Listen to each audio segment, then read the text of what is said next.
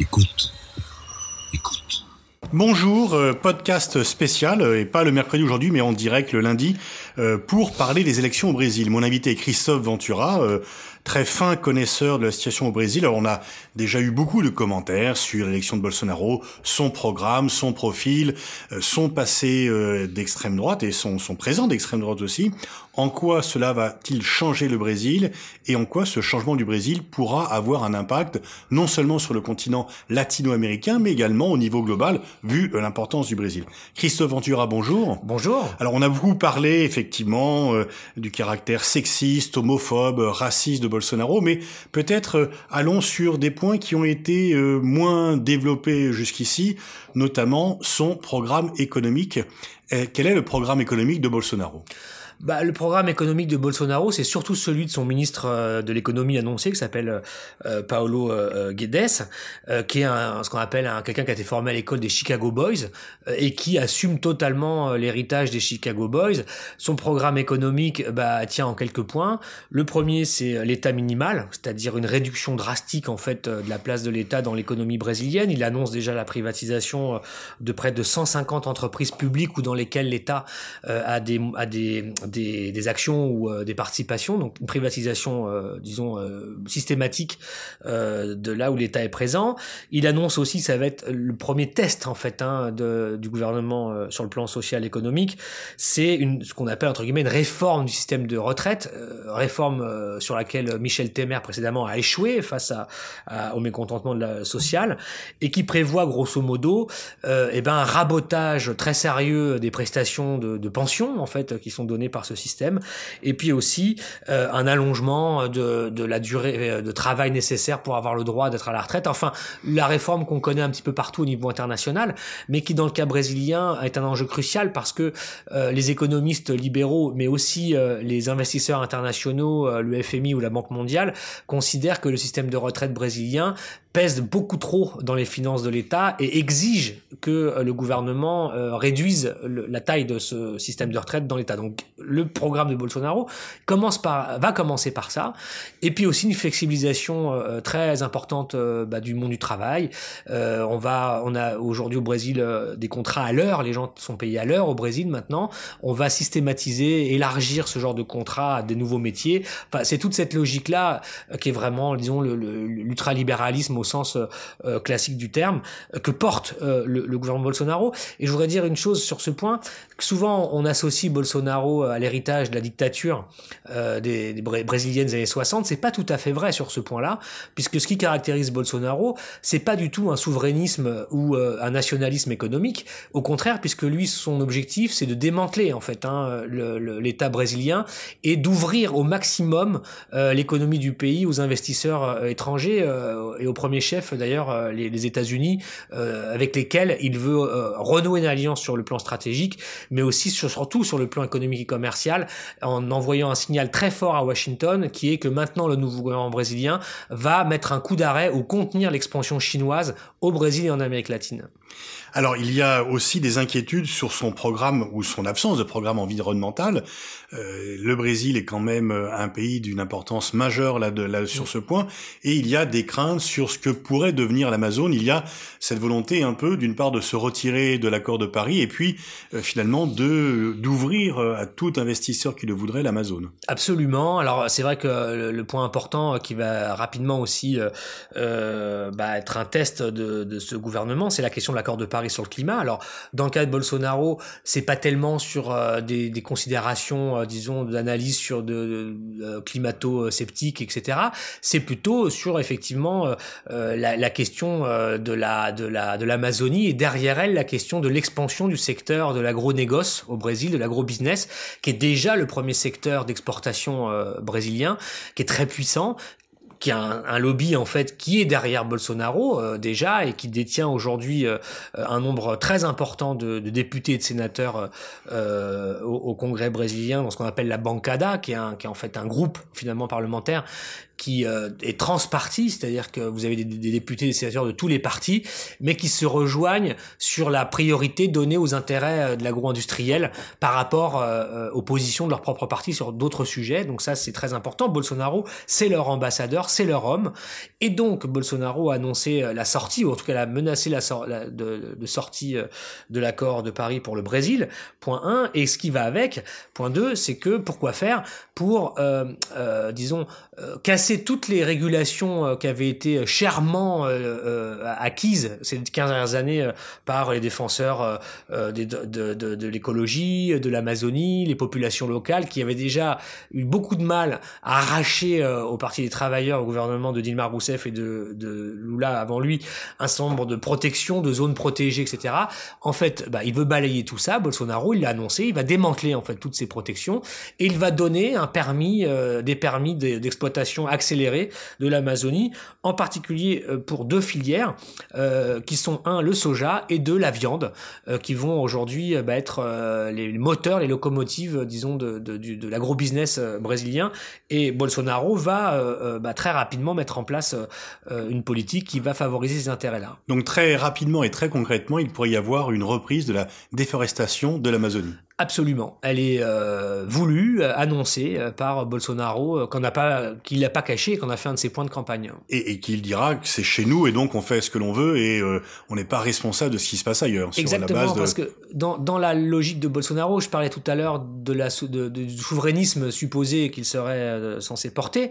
Je disais qu'il n'était pas sur le plan économique par rapport à l'État, mais lui utilise l'argument de la souveraineté pour dire en fait je suis un défenseur de la souveraineté brésilienne parce que j'empêche que des régulations internationales nous empêche de nous développer finalement du point de vue mmh. économique. Et moi, je suis l'homme qui va euh, faire pousser la croissance dans ce pays pour l'emploi, etc en déforestant l'Amazonie, etc., etc. On retrouve par rapport à cela un discours qui est très proche de celui de Donald Trump finalement. Absolument. Et donc, alors que le Brésil avait profité de la globalisation, c'était l'un des pays émergents, il va s'agir d'un retour en arrière. Et euh, est-ce que le, le, rapprochement diplomatique, stratégique entre Trump et Bolsonaro aura rapidement des effets concrets?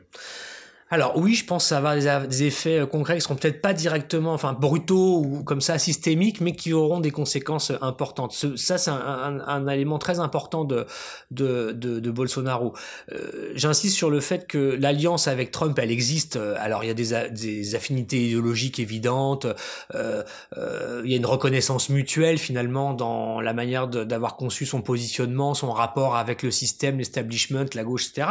Il y a eu aussi pendant la campagne des des, contacts euh, établis avec euh, euh, Steve Bannon, par exemple, à travers le fils de Bolsonaro. Bon, tout ça, on a suivi dans la chronique médiatique, etc.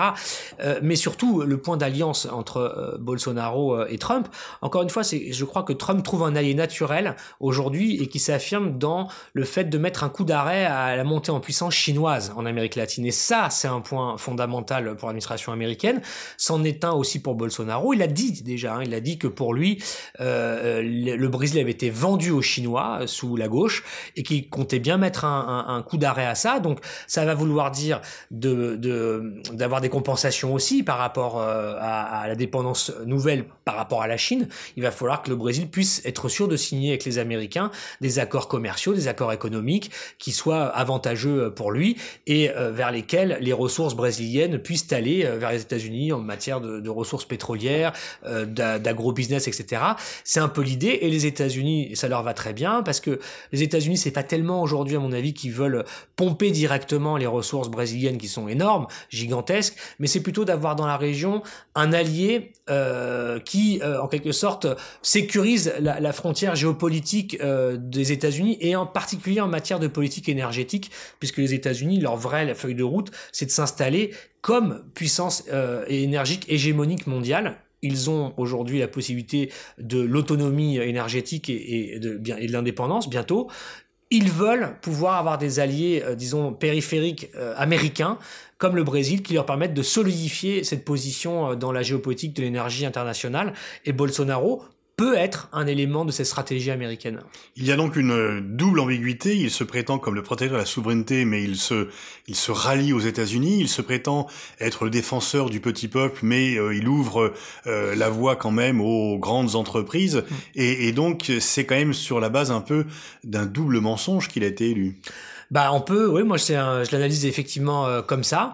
Et alors du- d'un seul coup, enfin d'un- d'une certaine manière, Bolsonaro euh, renoue avec une certaine euh, tradition des élites brésiliennes. Hein, C'est-à-dire c'est une forme de souveraineté, euh, euh, et, euh, disons cornaquée. C'est une souveraineté servile par rapport aux États-Unis. Ça a souvent fait, c'est une tradition des élites brésiliennes avec laquelle il renoue, pensant que il vaut mieux être vassalisé avec les Américains parce qu'on en tire plus de bénéfices que d'être réellement autonome ou de créer des nouvelles alliances avec des, des acteurs euh, concurrents des États-Unis dans Ce qu'on appelle la... bourgeoisie compradorée dans... Absolument. Et, et Bolsonaro est la nouvelle, enfin, et la nouvelle repersonnification en quelque sorte de cette de cette tradition là euh, qui euh, récurrente et résiliente et qui n'a pas disparu euh, au Brésil. Mais dans l'esprit du public, est-ce que ce ralliement aux États-Unis et surtout les États-Unis de Trump, pas ceux d'Obama, est-ce que cela va susciter des réactions négatives? Alors au Brésil aujourd'hui, euh, euh, il y a déjà, euh, bah il y a quand même une partie du Brésil qui n'est pas d'accord avec tout ça. Et c'est vrai que c'est ce qu'a rappelé Fernando Haddad, euh, le candidat euh, malheureux d'hier, en disant quand même qu'il y avait 45 millions de Brésiliens qui avaient voté contre euh, contre euh, Bolsonaro. Euh, ça c'est pas rien, hein, ça représente quand même euh, 45% de la population. Il y a un mouvement euh, citoyen qui est tout à fait inédit, euh, qui s'est mis en place là depuis euh, quelques semaines et quelques mois. Il y a d'abord eu le, le mouvement des femmes et euh, lui non qu'on a vu, euh, qui avait déplacé des millions de personnes dans les rues, mais qui s'est considérablement élargi finalement à une sorte de mouvement, j'ai envie de dire vraiment simplement citoyen, de gens qui sont attachés à ce que le Brésil reste une démocratie et qu'ils puissent exercer leurs droits de citoyenneté euh, demain comme ils les exerçaient hier. Ce mouvement aujourd'hui il est important, il existe. Euh, Est-ce qu'il va être capable de peser dans les semaines et mois à venir? En fait, la tâche euh, sera très compliquée parce qu'on voit bien, même on a vu aux États-Unis quand Trump a été élu, il y a un mouvement similaire qui s'est mis en place qui s'appelait Résistance et qui après s'est un peu euh, effiloché au fil du temps parce qu'il ne trouve pas forcément le programme et puis les moyens d'une organisation pérenne. Euh, donc ça, ça va être le défi de ce mouvement-là. Mais enfin, il existe.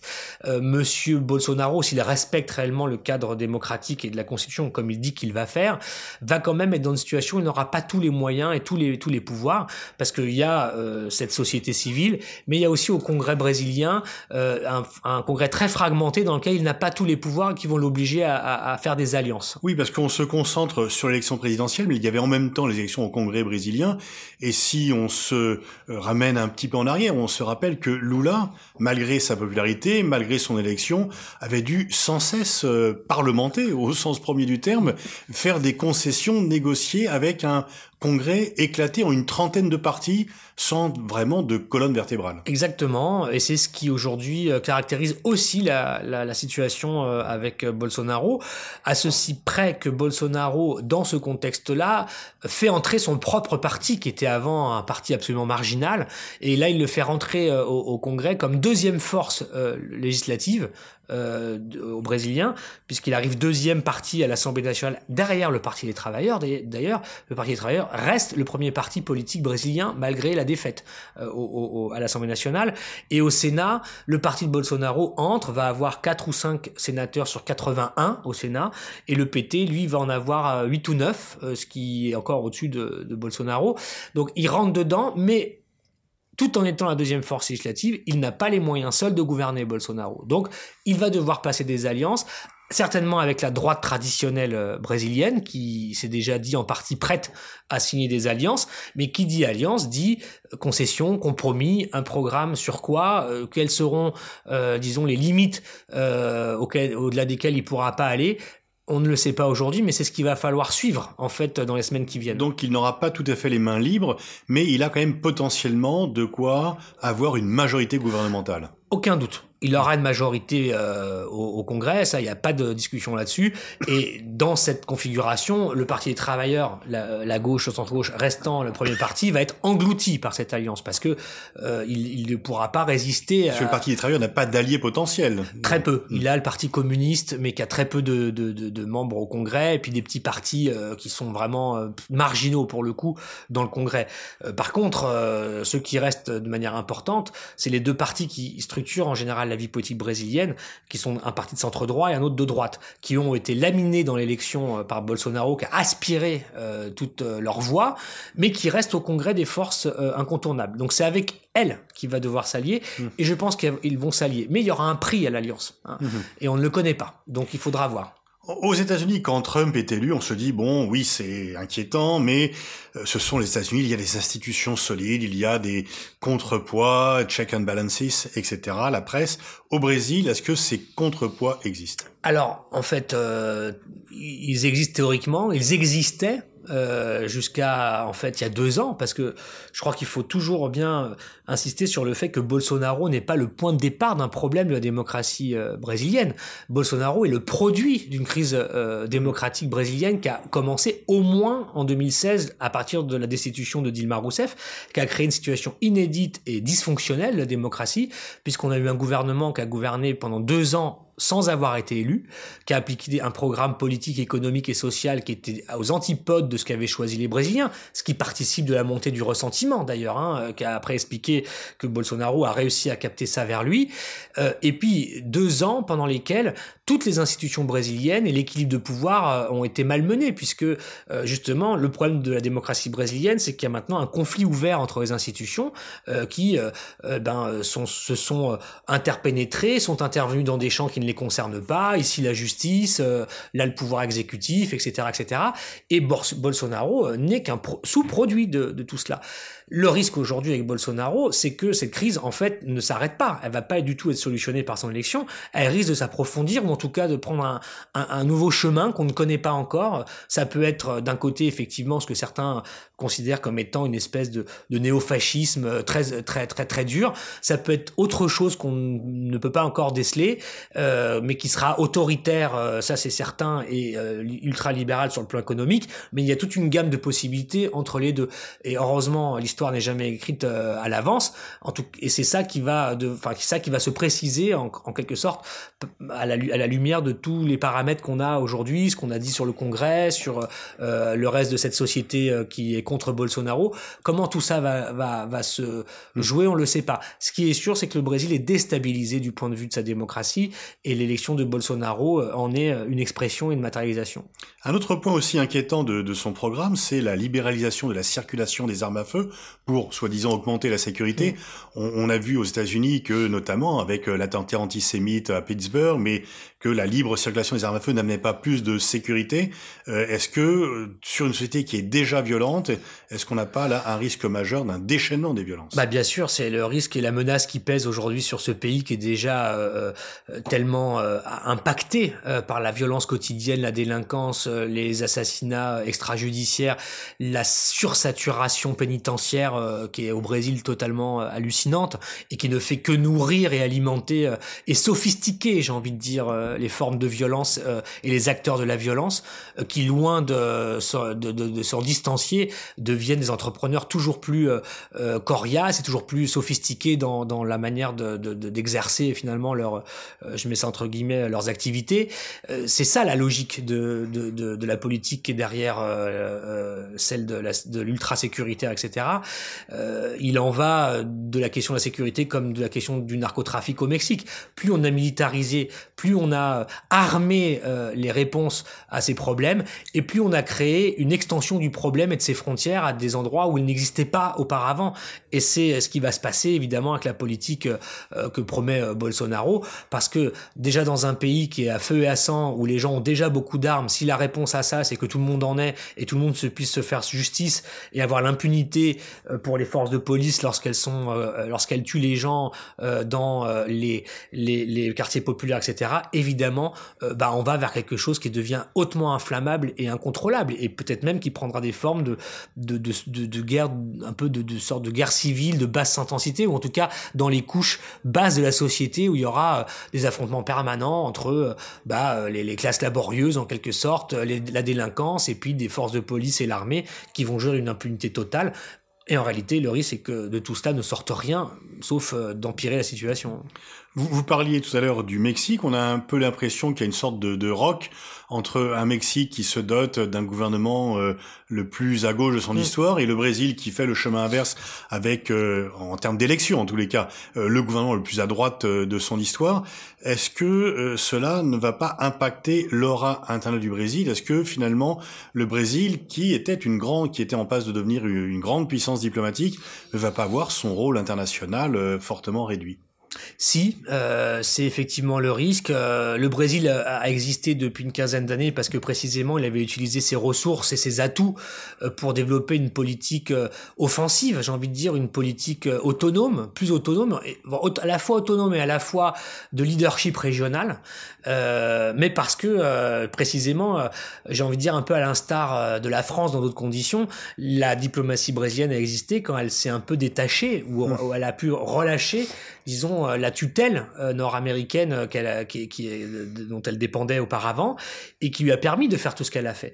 Aujourd'hui, le Brésil euh, bah, est à la fois sur un, un, un discours d'affirmation, de retour de la nation brésilienne, etc., mais en même temps, comme on l'a dit, qui est euh, un retour qui s'inscrit dans un réalignement en fait avec les États-Unis. Donc de ce point de vue-là, la diplomatie brésilienne ne, ne, ne, pourra pas être une voie, euh, disons, singulière dans le, le, le concert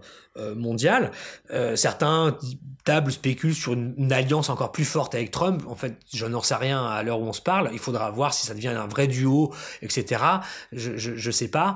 Euh, en tout cas, euh, de ce point de vue-là, la diplomatie brésilienne là est en train de se renormaliser telle qu'on l'a connue dans les années, enfin dans les décennies du XXe siècle. Il n'y a pas de doute. Hein. Comment est vécue cette victoire dans les pays latino-américains, notamment les deux voisins, chiliens et argentins? Est-ce qu'ils s'en félicitent? Est-ce qu'ils se disent qu'il y a une nouvelle page peut s'ouvrir, que c'est le, ressac après une poussée des mouvements de gauche en Amérique latine, on revient à droite. Oui, absolument. C'est comme ça que c'est vécu euh, au, Chili, euh, dont je reviens. J'étais au Chili ces derniers jours, donc j'ai pu voir en direct comment euh, le, gouvernement chilien, euh, euh, disons, se positionnait par rapport à, Bolsonaro. Il se positionne très bien puisque la, dirigeante, la, présidente du parti au pouvoir euh, du parti de Monsieur Sébastien Piñera est allé visiter, rendre visite à Bolsonaro dans sa résidence à Rio de Janeiro euh, pour euh, montrer son amitié, etc.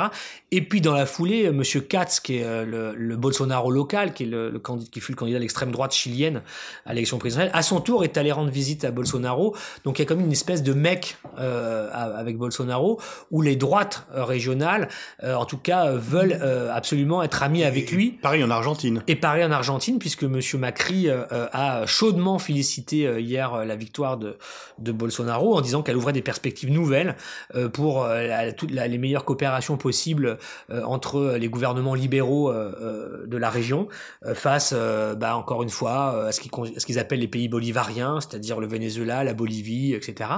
Et donc, oui, absolument, il y a, il y a en tout cas cette, cette envie de, de rapprochement très fort avec ce nouveau, disons, héros de la, des droites latino-américaines qui pourrait être un modèle euh, aussi pour euh, d'autres euh, euh, configurations nationales. Il faudra suivre l'Argentine. Monsieur Macri est très très mal en point.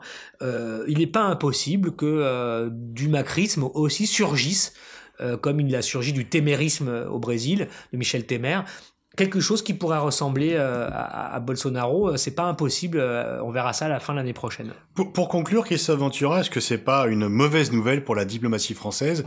Est-ce que dans un paysage où la France tente difficilement de plaider pour le multilatéralisme, là, elle ne vient pas de perdre? Alors pas perdre parce que Temer était déjà en deçà, mais disons que par rapport à, aux espoirs que la France plaçait depuis Chirac euh, sur le Brésil, est-ce que ceci n'est pas en train de, de disparaître? Je crois que la France euh, a, a, attendu avec euh, beaucoup de prudence ce qui se passait euh, là-bas au Brésil. Euh, manifestement, pour la France, c'est pas une bonne nouvelle euh, sur le papier, puisque le premier dossier pour la France, c'est l'affaire de l'accord de, de, Paris. Euh, là, c'est vrai que si le Brésil sort de ça, c'est un coup de très dur pour, euh, pour euh, l'accord. Le Brésil est le sixième émetteur de, de, de, de CO2, etc. il a l'Amazonie, on en a parlé. Donc, c'est pas un, une bonne nouvelle. Mais j'ai envie de dire, pour la diplomatie française, ce serait devrait être raison de plus, en quelque sorte, pour, disons, être active dans la région et, et pas du tout s'en retirer. C'est justement au moment mmh. où il y a des problèmes, où il y a des crises très importantes dans une région autour de valeurs et de principes dont la France se fait fort d'être euh, bah, l'animatrice dans les relations internationales, euh, les coups contre la démocratie, etc., doivent faire euh, que la France, au contraire, doit avoir une voix pour soutenir ceux qui, dans la région, eh bien, euh, ne veulent pas voir euh, dilapider, en quelque sorte, la stabilité démocratique qu'ils ont eue depuis une quinzaine d'années. Et au Brésil, pour la France, il y a beaucoup de choses à faire, et j'ai envie de dire, pas forcément directement si on peut pas faire des choses avec le gouvernement brésilien de Bolsonaro, il y a beaucoup de forces disponibles au Brésil pour faire des choses, euh, j'ai envie de dire, dans l'extra-étatique. Il y a beaucoup de villes, il y a beaucoup d'États, Le pays est un pays continent. il fait 15 fois la France. Il y a beaucoup d'États qui seront toujours tout à fait prêts à avoir des coopérations intelligentes avec un pays, avec des pays comme la France, parce que justement, ça pourra leur donner des appuis de l'air, des espaces pour euh, aussi, euh, disons, j'ai envie de dire, euh, résister en quelque sorte au nouveau pouvoir brésilien. Tout ça est difficile à manier, délicat pour une diplomatie, mais on attend de la France qu'elle ait un savoir-faire et, un professionnalisme diplomatique qui doit lui permettre justement de ne pas abandonner le Brésil et l'Amérique latine ben, aux dérives auxquelles on assiste actuellement. Merci Christophe Ventura pour cet éclairage à la fois chaud et en même temps très intense. On essaye de, avec vous de mieux comprendre euh, ce que seront les répercussions à la fois nationales mais surtout internationales de l'élection de Bolsonaro.